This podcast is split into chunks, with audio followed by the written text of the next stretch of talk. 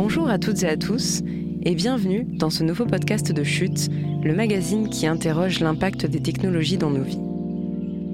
Bien plus qu'un podcast d'ailleurs, il s'agit d'un article sonore, un format que nous avons imaginé afin de permettre plus d'accessibilité à tous nos contenus. Autrement dit, cet article est disponible ici dans sa version sonore, mais également dans sa version écrite. Il ne vous reste plus qu'à choisir votre mode de lecture préféré. Je vais à présent vous lire un article tiré du dossier L'Odyssée écologique, présent dans le numéro 4 du magazine Chute. Vous pouvez trouver le format papier en kiosque ou le commander en ligne sur eshop.chute.media. Sa version sonore est réalisée avec le soutien d'Epitech, l'école référente de l'expertise informatique et de l'innovation. Le titre de cet article est le suivant Le pouvoir aux consommateurs et consommatrices.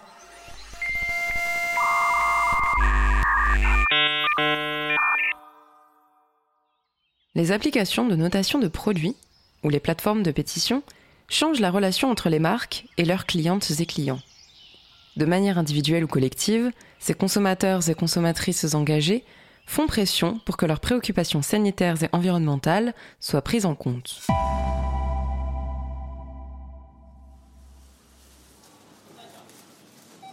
Depuis deux ans, Christine a pris de nouvelles habitudes. Cette enseignante de banlieue parisienne dégaine son smartphone lors de ses courses pour scanner les produits avant de les poser dans le caddie. Je cite Au départ, j'ai été surprise de la note de certains de mes achats. Il y a beaucoup de produits que je ne prends plus du tout, pointe-t-elle, aussi attentive à la nutrition qu'aux additifs. Je cite Je m'y suis aussi mise pour les cosmétiques, le savon, le shampoing. Dès que je ne connais pas, je scanne, se réjouit-elle. Même sur le bio, elle est vigilante. Sa mayonnaise bio préférée comportait des additifs jugés dangereux. Et Christine est loin d'être seule à se laisser guider par son téléphone. L'appli Yuka, emblématique de ses nouveaux usages, revendique plus de 5 millions d'utilisateurs et utilisatrices mensuels actifs et actives. C'est le premier pouvoir du numérique au service des consommateurs et consommatrices. Les informer. L'utilisatrice ou l'utilisateur scanne un produit et obtient des données liées à la santé ou à l'impact social ou environnemental selon les cas. L'application MyLabel fonctionne sur le même système que Yuka.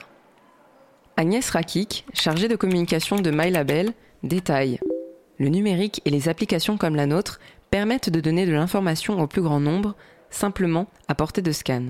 C'est un outil formidable pour reprendre le contrôle sur ses achats.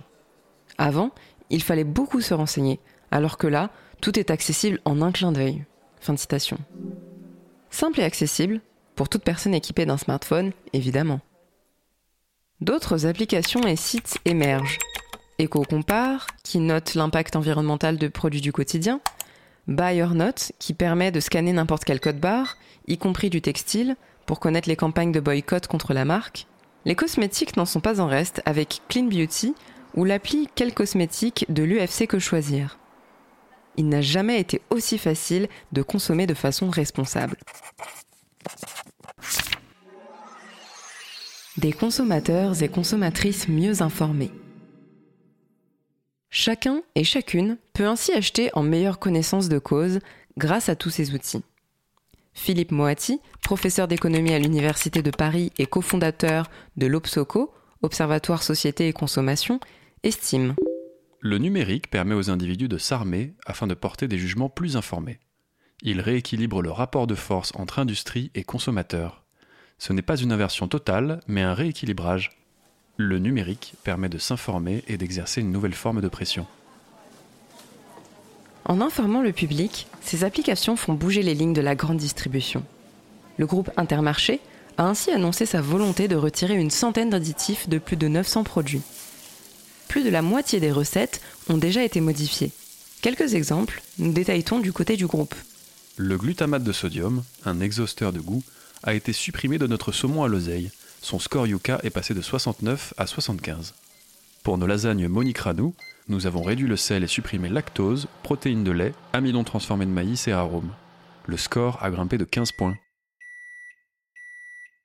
Une démarche loin d'être isolée. Suppression du diphosphate de sodium dans les biscuits chocolat amande gerblé, du benzyl salicylate dans les crèmes solaires Caudalie ou encore d'additifs et de sel dans les sandwichs Monoprix. La bataille se déplace des rayons aux écrans. Sophie Dubuisson-Kellier, directrice de recherche au CNRS, assure Il peut vite devenir coûteux pour une marque de ne pas prendre ses nouveaux usages au sérieux. Il faut ensuite voir le réel impact des annonces des marques, car nous observons une recrudescence des pratiques de greenwashing. Côté consommateur, le numérique a permis la collecte et le traitement des données à travers des bases comme Open Food Facts et de toutes ces applications. Ils accèdent ainsi à l'ensemble des informations disponibles en choisissant celles qui les intéressent. L'autrice d'un ouvrage sur la consommation engagée met en revanche un point de vigilance en avant. Je cite Les consommateurs peuvent accéder à de l'information, mais sa profusion n'est pas toujours facilement accessible et compréhensible. Fin de citation. Christophe Benavent, professeur à l'université Paris-Nanterre, travaille lui aussi sur la consommation. Il met en garde contre cette information pléthorique qui peut être difficile à traiter. L'information va devenir de plus en plus importante. Elle sort aujourd'hui des packaging pour se nicher dans les applications. La bataille se déplace des rayons aux écrans.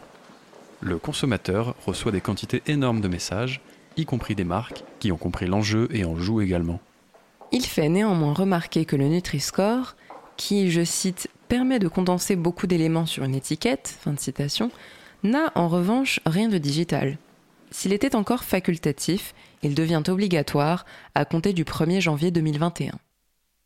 Le pouvoir du numérique, l'enseignant-chercheur le relativise. Le numérique en lui-même n'a aucun pouvoir. Ce sont les personnes, les utilisateurs, qui peuvent bouleverser quelque chose à travers cet outil. Or, le consommateur se moque d'avoir du pouvoir. Tout ce qu'ils veulent, c'est acheter des produits répondant aux critères qui les intéressent, la santé en premier lieu. Se fédérer plus facilement. S'il ne crée pas réellement un pouvoir aux consommateurs et consommatrices, le numérique leur permet néanmoins de se fédérer plus aisément pour faire pression. La preuve avec l'association iBuycott qui permet aux internautes, via son site et son appli, de lancer ou soutenir une campagne de boycott.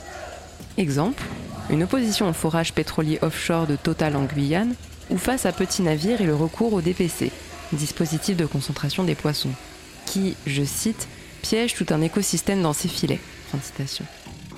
Pour mettre fin aux campagnes de boycott, les marques doivent montrer patte blanche, afficher des mesures et les tenir. Le zoo de Fréjus a ainsi pris des engagements pour empêcher l'euthanasie des animaux vieillissants planter plus d'arbres et améliorer le confort des différentes espèces.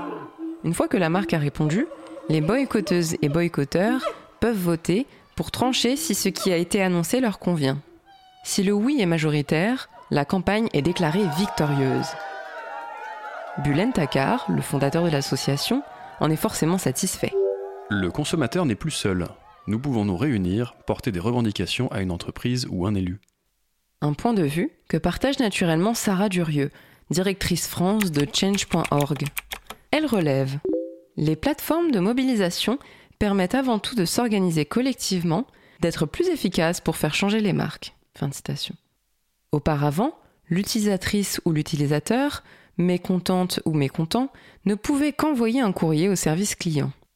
Je cite Via les réseaux sociaux ou les sites comme le nôtre, le consommateur passe à une action collective. Pour les entreprises, cela devient un enjeu stratégique et commercial. Rien d'étonnant lorsque l'on sait que ce site compte 13 millions de membres en France, avec plus de 1000 pétitions lancées chaque mois.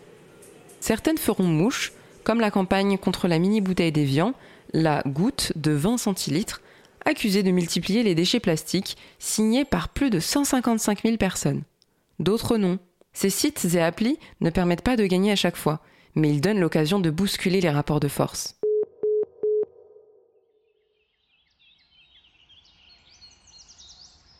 Je vais à présent vous lire un encadré qui s'intitule Travail forcé des Ouïghours, une mobilisation internationale.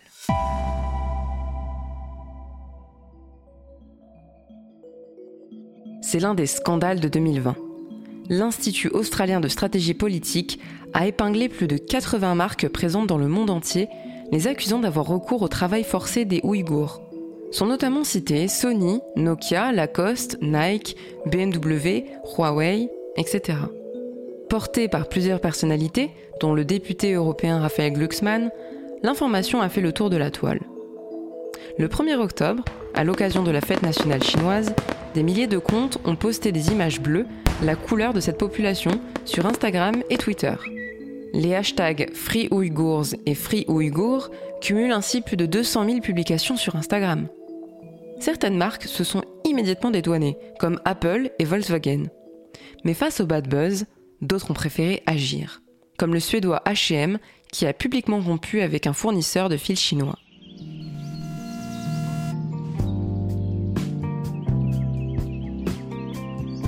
Et voilà, la lecture de cet article sonore est maintenant terminée. Vous en voulez d'autres? Ça tombe bien. D'autres articles de chute sont également disponibles au format audio. Nous proposons aussi des conférences et des conversations. Alors, si vous êtes friand ou friande de nouveaux frissons sonores, rendez-vous sur votre plateforme d'écoute de podcast préférée et trouvez-nous en tapant Chute Radio. Si vous souhaitez encourager notre format sonore, n'hésitez pas à laisser un avis 5 étoiles et à en parler autour de vous. Merci pour votre écoute et à bientôt